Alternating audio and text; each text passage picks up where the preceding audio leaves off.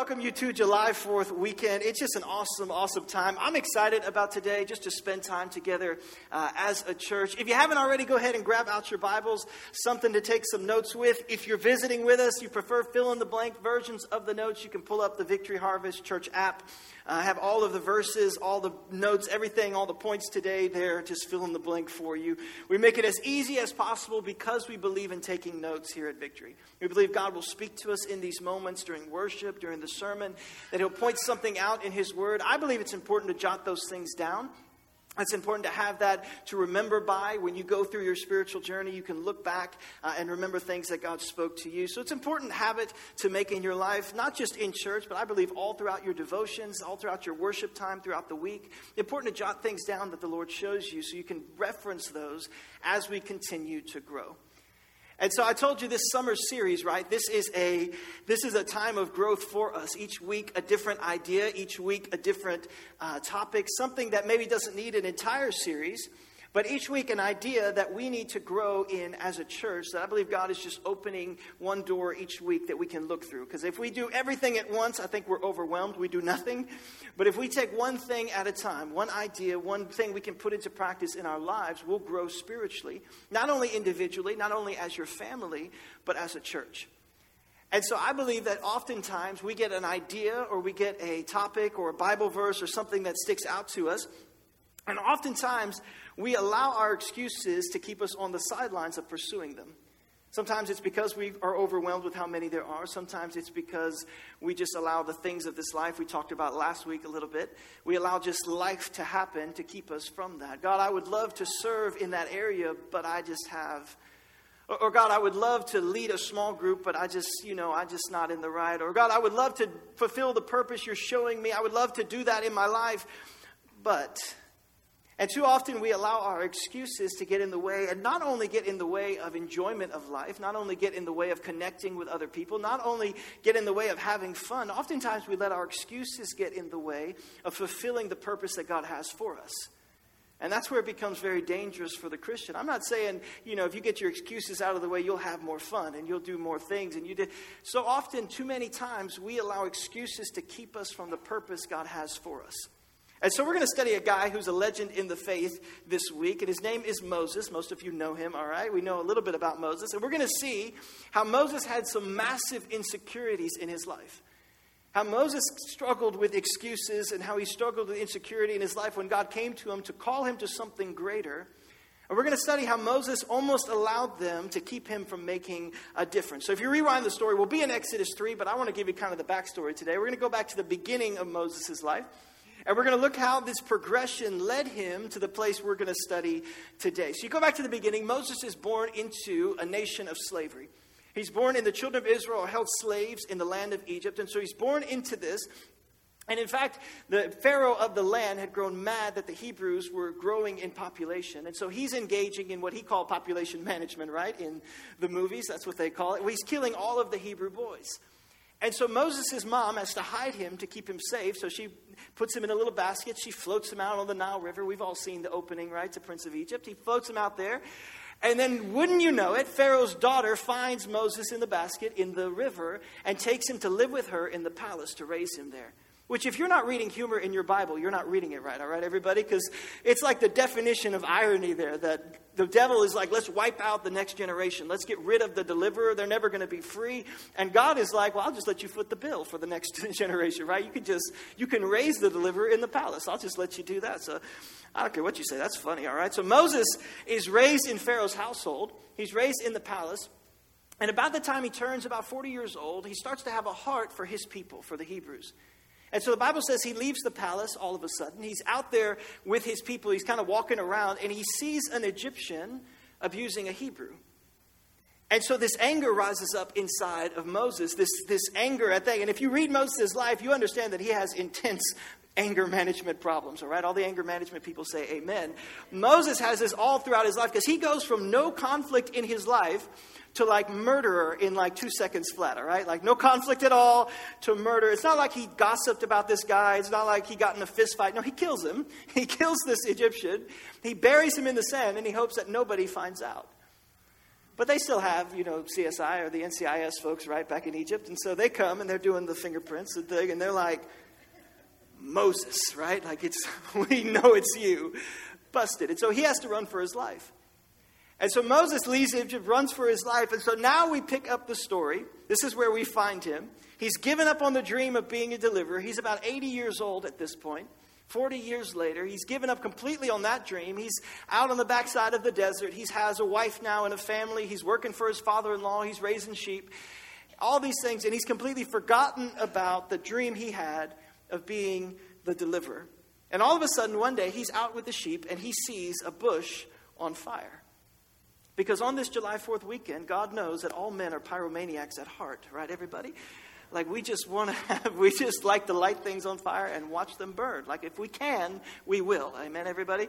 I don't know if your neighbors last night around 11 o'clock decided that they want to light everything on fire, but that's what happened in my neighborhood. Because guys, just it's just something inside of us. We like to light things on fire. Consequently, ladies, if you're trying to get a guy to notice you, you just light yourself on fire.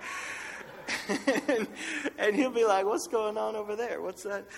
That's just free for you today, all right? So in chapter 3, verse 4, the Bible says, When God saw, write this, when God saw Moses coming, I like this, to take a closer look.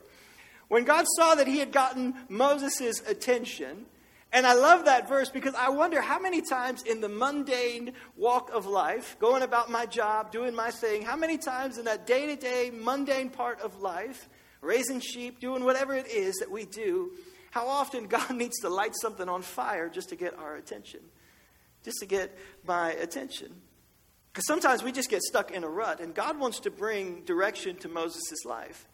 And so he gets his attention, he sets the bush on fire, and then he calls to him out of the bush, and God's voice sounds like this Moses. Like we've all seen the movies, we know what God's voice? That's, that's what he sounds Moses. Because Hollywood would know what God sounds like. Here I am, Moses replied. Do not come any closer, the Lord warned. Take off your sandals, for you are standing on holy ground. And so he says it, and then the next, he says, You're standing on holy ground. Now go, I'm sending you. Watch this in the next verse. He says, Go, I'm sending you to Pharaoh. You must lead my people Israel out of Egypt. So here's Moses. He's got this God moment. He's having this, this moment where God is leading him, clearly telling him what his next steps need to be, his purpose for his life. God is basically saying, Look, Moses, I haven't given up on you. I know it's been 40 years. I know all the things that have happened. I know where you think you are. I haven't given up. I still have purpose and a plan for your life. You're going to go and set your people free. So I'm going to send you to Egypt. You're going to be the deliverer that you always dreamed of being. Now, in my holy imagination, the next problem this is great. His dream's going to come true. But the next problem, can you imagine? Now Moses has to go and tell his wife. He has to go tell his wife what God has told him at the burning bush, at the plant that's on fire. Come on, somebody. He has to go and tell. So in my holy imagination, he goes in there and is like, you know, hey, honey, I have to tell you something.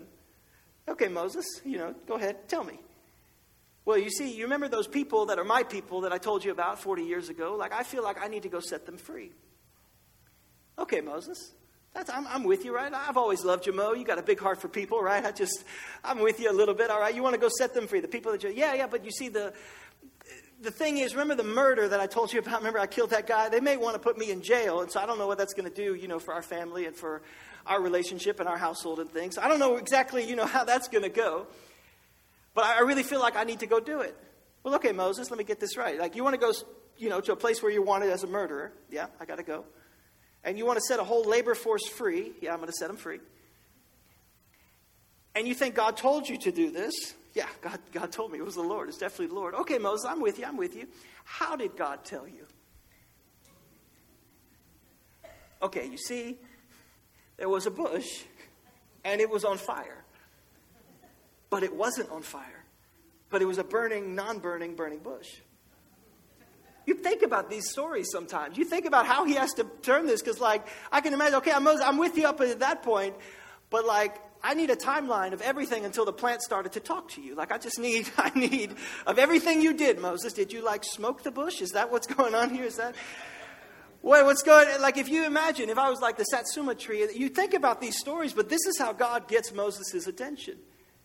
And so Moses has to do this, but before it ever gets to that place, in my holy imagination, that's my excuse. That's where I'd be going. Before it ever gets there, Moses has excuses of his own. Moses doesn't even leave the presence of God like, I'm going to go do this thing. I got this. I got. Moses responds with his own excuses. So you can imagine, like most of us, so verse 10, God says, I want you to go. I'm sending you to Pharaoh. You're going to lead my people out of captivity, lead them into Egypt. Verse 11, Moses says, But who am I to appear before Pharaoh? Who am I to lead the people of Israel out of Egypt? The first of the four excuses that Moses give if I'm not valuable. First excuse he brings before God, and I promise you, you will find yourself in one of these excuses. So often we bring this excuse before God. But the first thing Moses responds with when God's like, Listen, Moses, I want you to do this great thing. I have purpose for you. I have a plan for your life. First thing Moses says, But who am I? I'm not valuable. I'm not anybody. I'm not, because we see this happen throughout his life. And the reason it's happening, remember, he's a murderer. And so his perspective is from this thing he messed up, this mistake that he made, his perspective is not, well, it's about time, God. Like, I've been waiting for you because I am a deliverer. I am a great person. I am ready to do this thing. His perspective is not like, let's get this thing on the road. You, you're late, God. I'm ready to be the deliverer. His perspective is, no, I messed up. I made a mistake. I did something wrong. I'm damaged goods. And so often in our own life, we have that perspective. When God comes to us and says, You know, I have something great to do, I want you to do something great with your life. I want you to influence people. I want you to make a difference. I want you to reach out and actually begin to serve and to do these things. Our perspective is, No, I can't do that because I'm not valuable.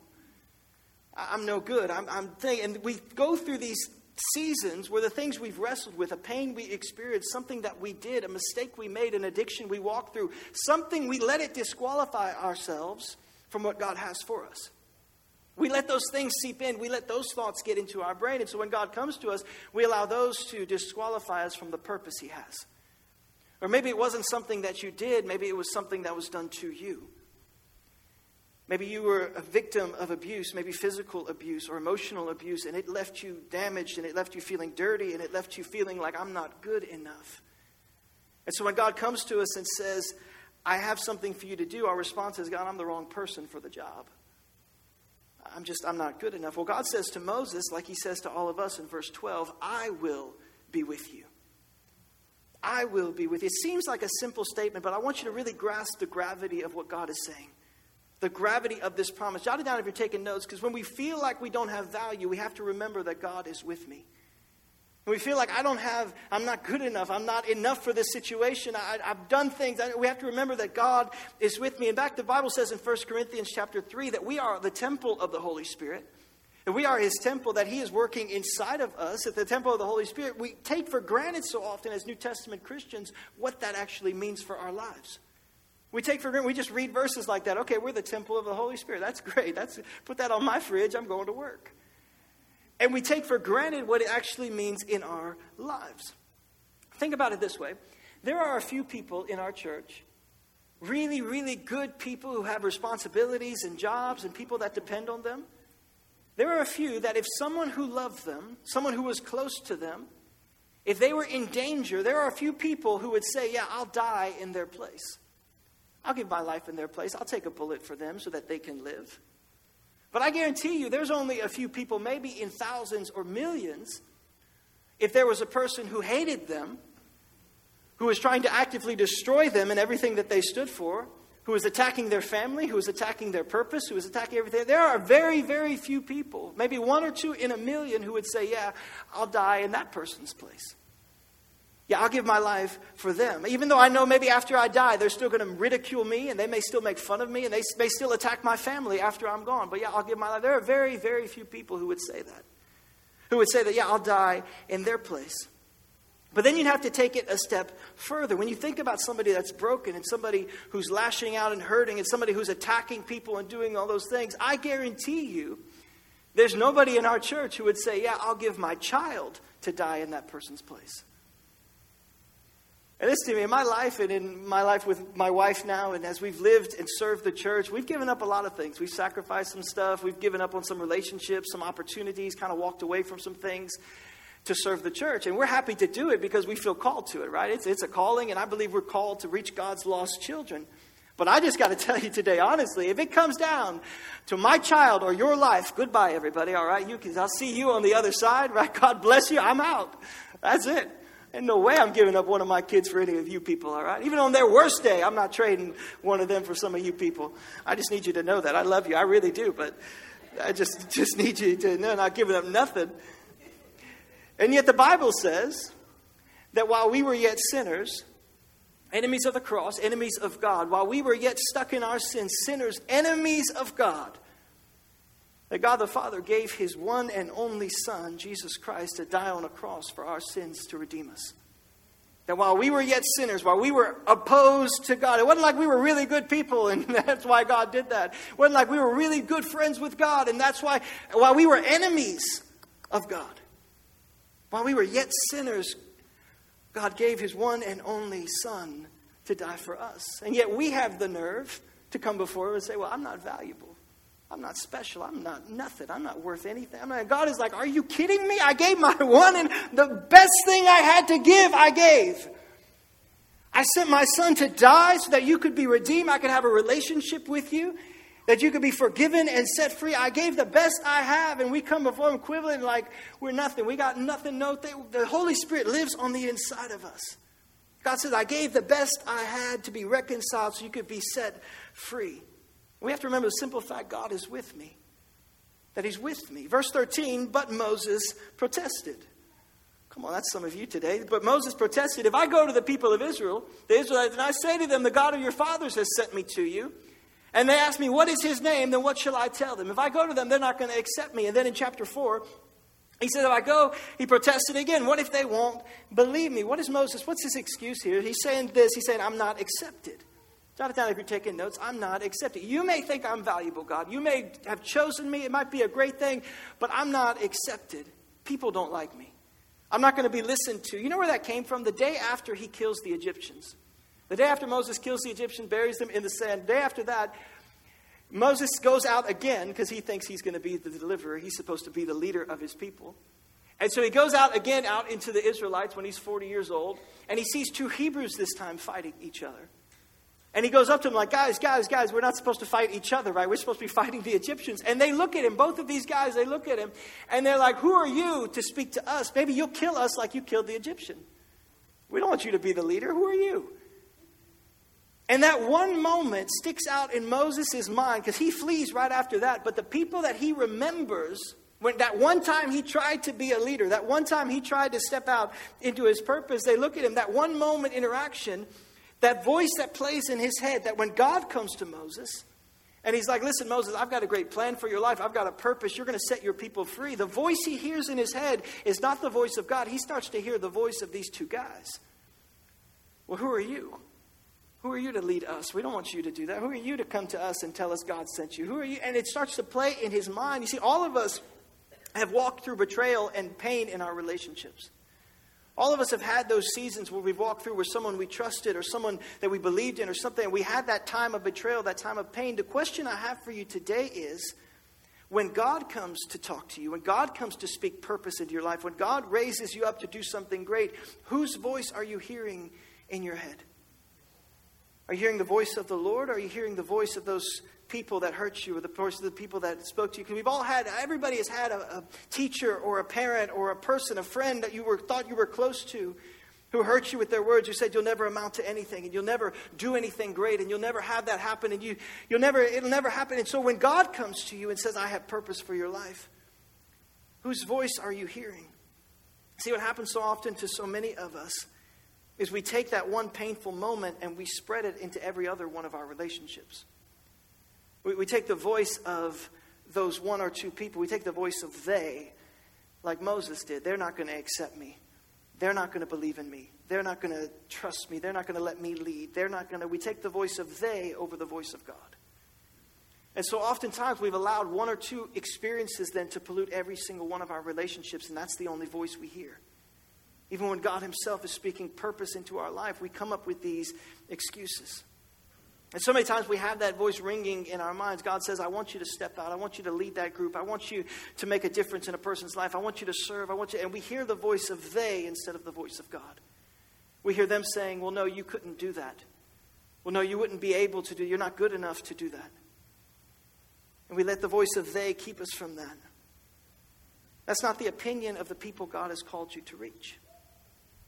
God has called you to do something great. God has called you to change lives, to bring the gospel into every part of the world. That's not the opinion of those people, is not that you're not great. They're waiting for the gospel.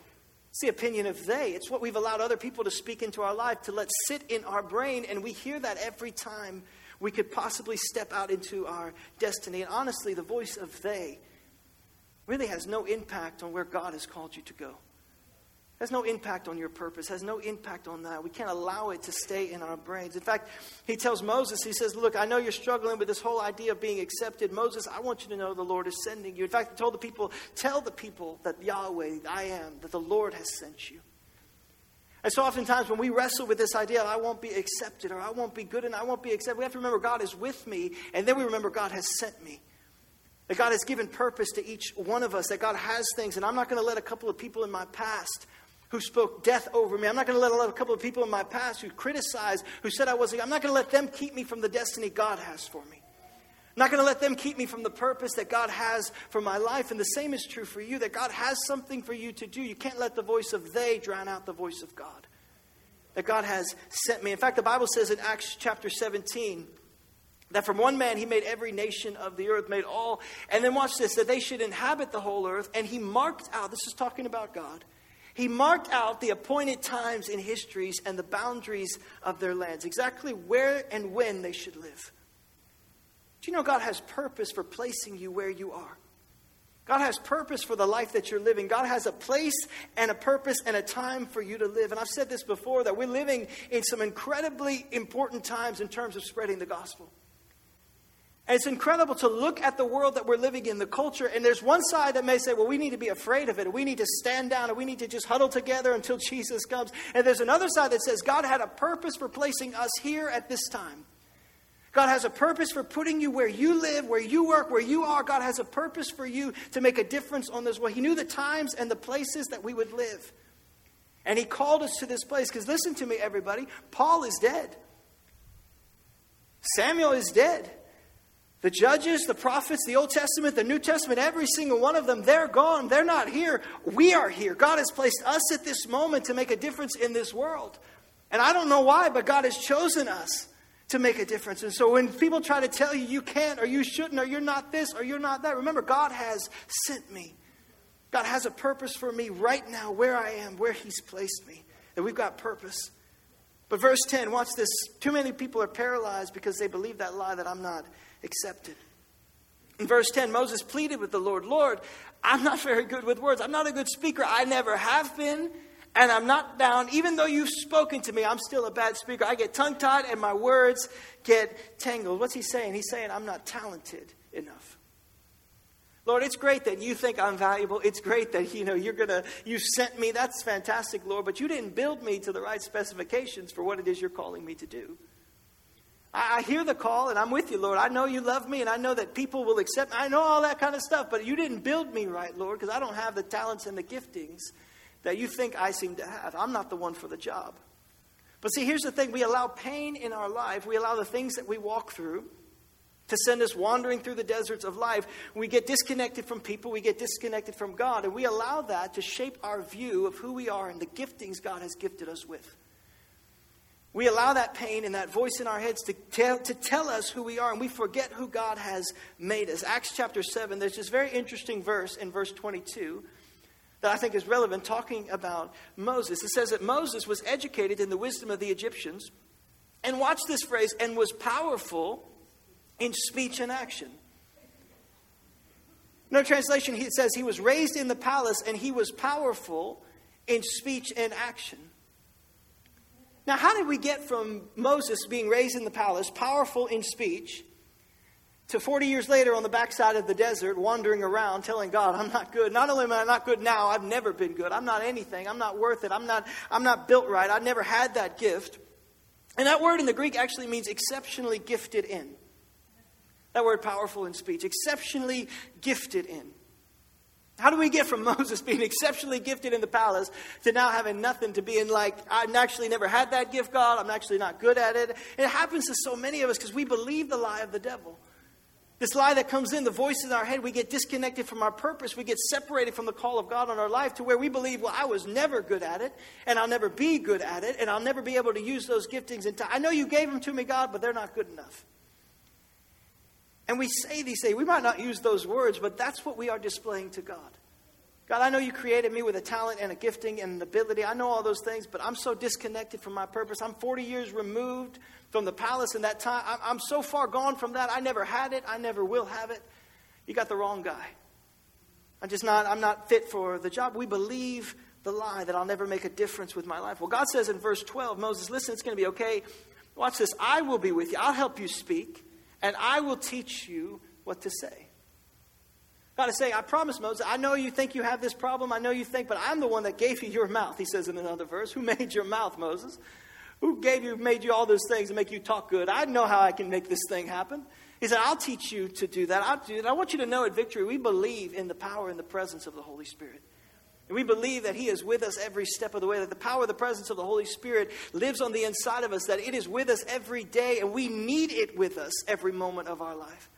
And the Bible says this in thing, it calls him the teacher. And so jot it down if you're taking notes that God will teach me. You say, well, I'm, I'm just, I'm not talented enough. You don't have to be talented enough. God will teach you. God has a purpose for your life. God has called you to do something. He will be with you in the midst of it, the Holy Spirit. And you have to settle in your heart that there will be moments where you don't have the answer for it. There will be moments where you don't know what to do, where you don't know what to say. I cannot, every day of my life, I pray some form of prayer of Holy Spirit, I don't know what to do. Holy Spirit, I don't know what to do in this situation. I don't know what to speak in this relation. I don't know what to do with this person. I don't know what decision to make. I need help.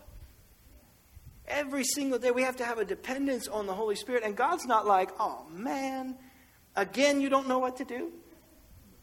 Like you didn't know what to do last Tuesday, you don't know what to do this Tuesday. Like you are disqualified from everything else in your life. Like that is just, you are fired from being a human. You are just done.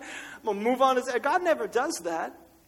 No, in fact, God, the Bible says, God is made, His power is made perfect in our weaknesses. God celebrates when we are weak because his power can shine through all the more. Paul talked about this in the New Testament. He said, I'm not embarrassed anymore of the things that I'm weak in because it allows God's power to show all the more in it. I celebrate the times when I don't know what to do. I celebrate the times when I am weak because then when it happens, people can't point to me as the reason it happened. They can only look to God. So we celebrate. We say, in my weakness, God's strength is made perfect. In my weakness, He can be shown strong. As Christians, we celebrate those times that His purpose can be made, the Holy Spirit in our lives, the best in my moment. That's when God's power works the best in my weakness.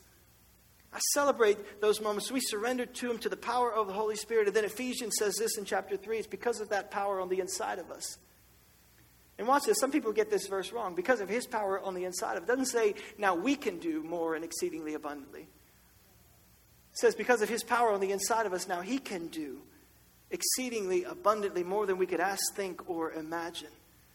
It's God at work inside of us. You say, Well, I'm not talented. God, God will teach me. God could empower you. He wants to empower you with the Holy Spirit inside of you. You've never experienced that. I beg you. Begin to pray that the Holy Spirit would live on the inside of you, that you can have that every step of the way, that He'll teach you what to say, that He'll walk you through. It's His role is to teach. His role is to empower. But it still wasn't enough for Moses. Verse 13, but Moses pleaded again. Come on, you're just getting tired of it. Lord, please, watch this. Uh, this. This one in the next verse 15 of chapter 4. It says, Moses pleaded again, and he said, one, one verse before that in verse 14, he says, Lord, would you send anybody else? I love the word, and, and, each translation says a little bit different, but he said, Lord, would you send someone else? Lord, would you send anybody else? God, would you just, just choose somebody else? And what's he saying here? What's he actually saying? God, I'm not comparable. I'm not comparable. There are other people who are better than me. Lord, I realize you love me. I realize that maybe you'll teach me. I realize that you'll, you'll bring, you know, relationships and things in my life. I realize all of that, God, but I'm not comparable to the people around me. There's somebody who's got to be better for this job. Send them, oh Lord. Here I am, send my brother. And you hear Moses begin to make this God, I'm not as good as they are. There are other people who have more talent than me. There are other people who are better than me. Someone else will be better at this. And we live in a generation where we get on our devices, we get on our cell phones, and we get on Instagram, or we look at Facebook, and we look at these people all around. We say, Lord, I'm not as good as them.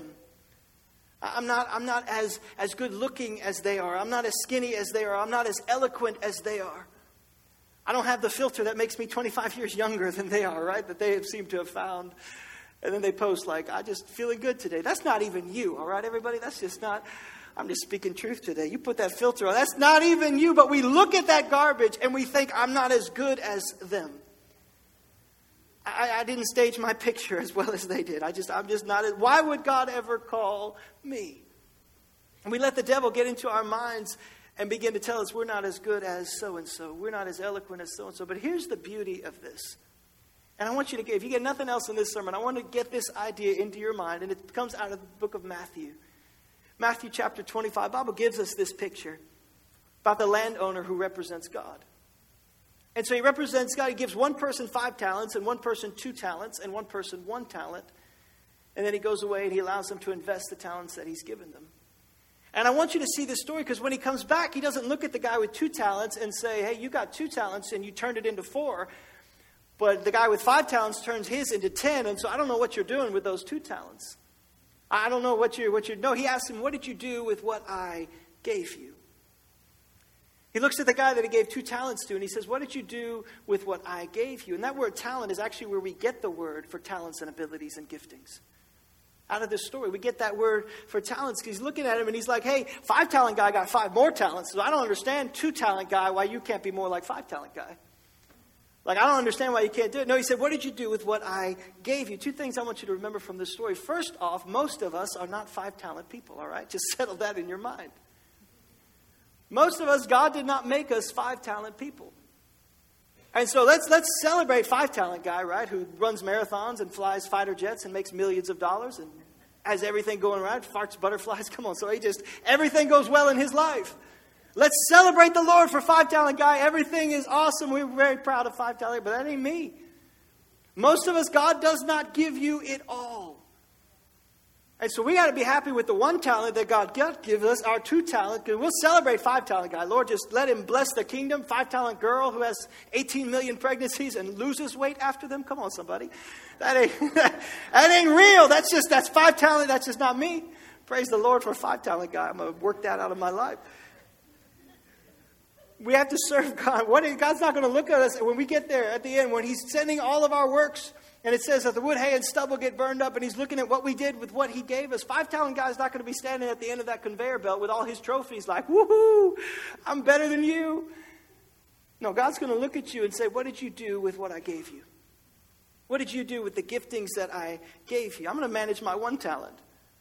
I'm going to manage my one talent so that when I stand before him, I can show this is what you gave me. To whom much is given, much is required. Come on, to what you have been given, that is what you give an account for what you have been given. We're one talent people stand before God.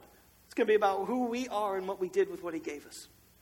So let's get our eyes off of people, get our eyes off of others, get our eyes off of comparing ourselves constantly to those around us to a fake idea of who they are. Let's get our eyes on Jesus and run the race that He set out for us to run.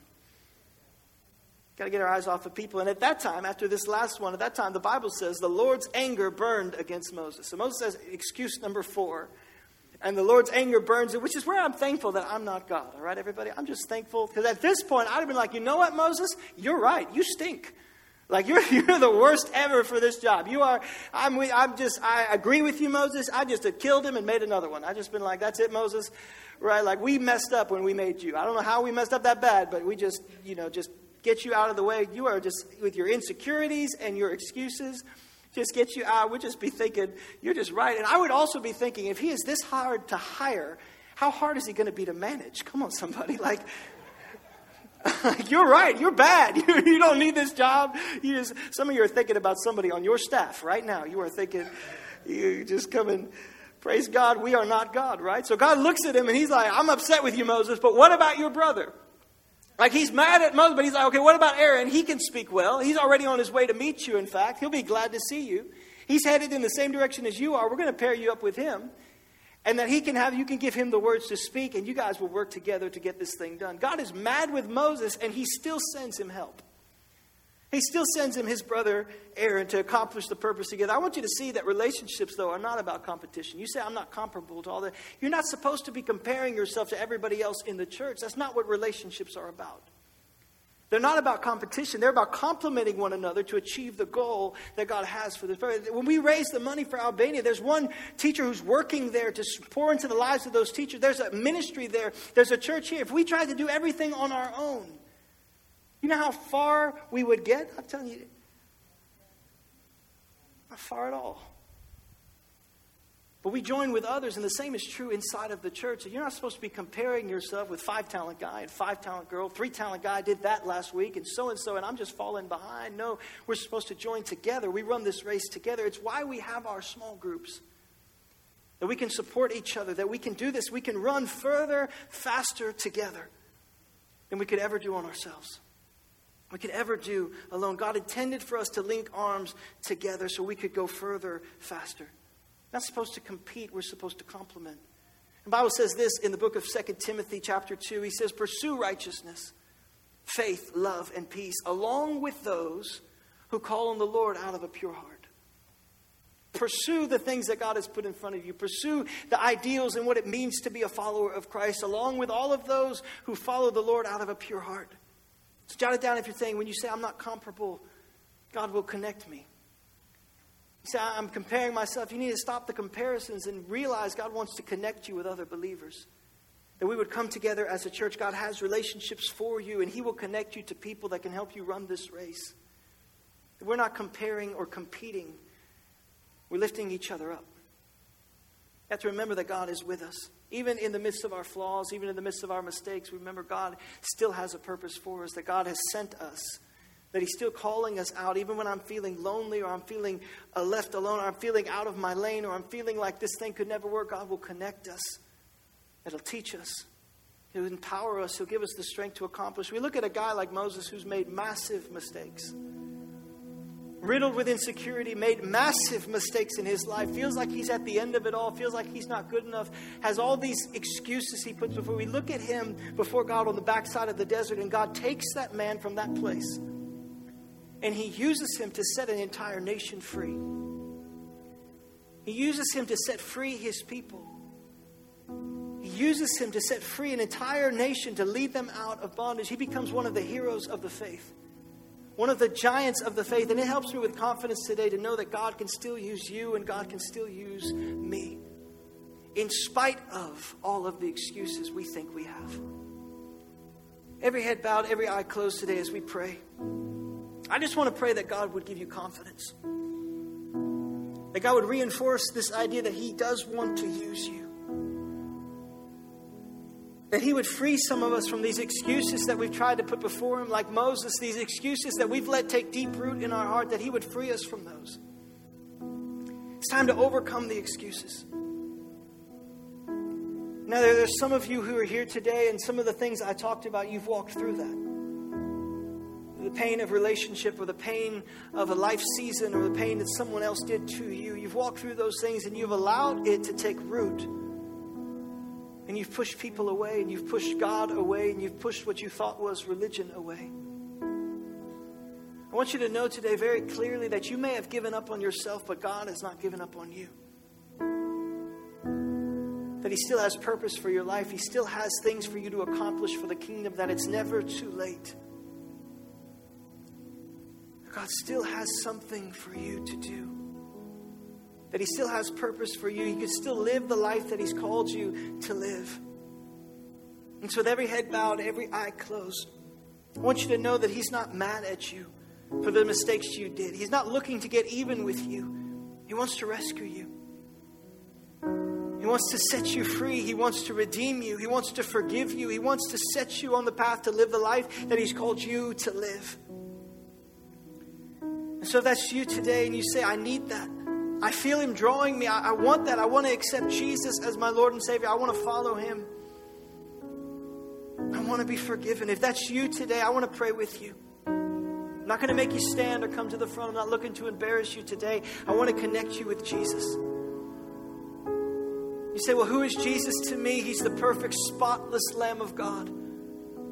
Came to earth, lived his life, and died in your place and in mine on the cross and then rose again that anyone could call on the name of Jesus and be set free. Gave his blood in our place, gave his body for our forgiveness. So that's you today. You say, I want to follow him. I want you to know you're here for this moment. I know we've got things planned, and I know the service has been great, and all this stuff has happened, but I want you to know this moment when God is speaking to you. This is why you're here. This is why you're watching online. This is why God has brought you to this moment that you would surrender to Him. And I just want to pray with you to do that. And you can pray it loud, you can pray it quiet, but you need to say these words and surrender your own heart to Him. So come on, church, let's pray with them. Nobody prays alone. Say these words say, Jesus, I repent. Save me. I believe you died on the cross.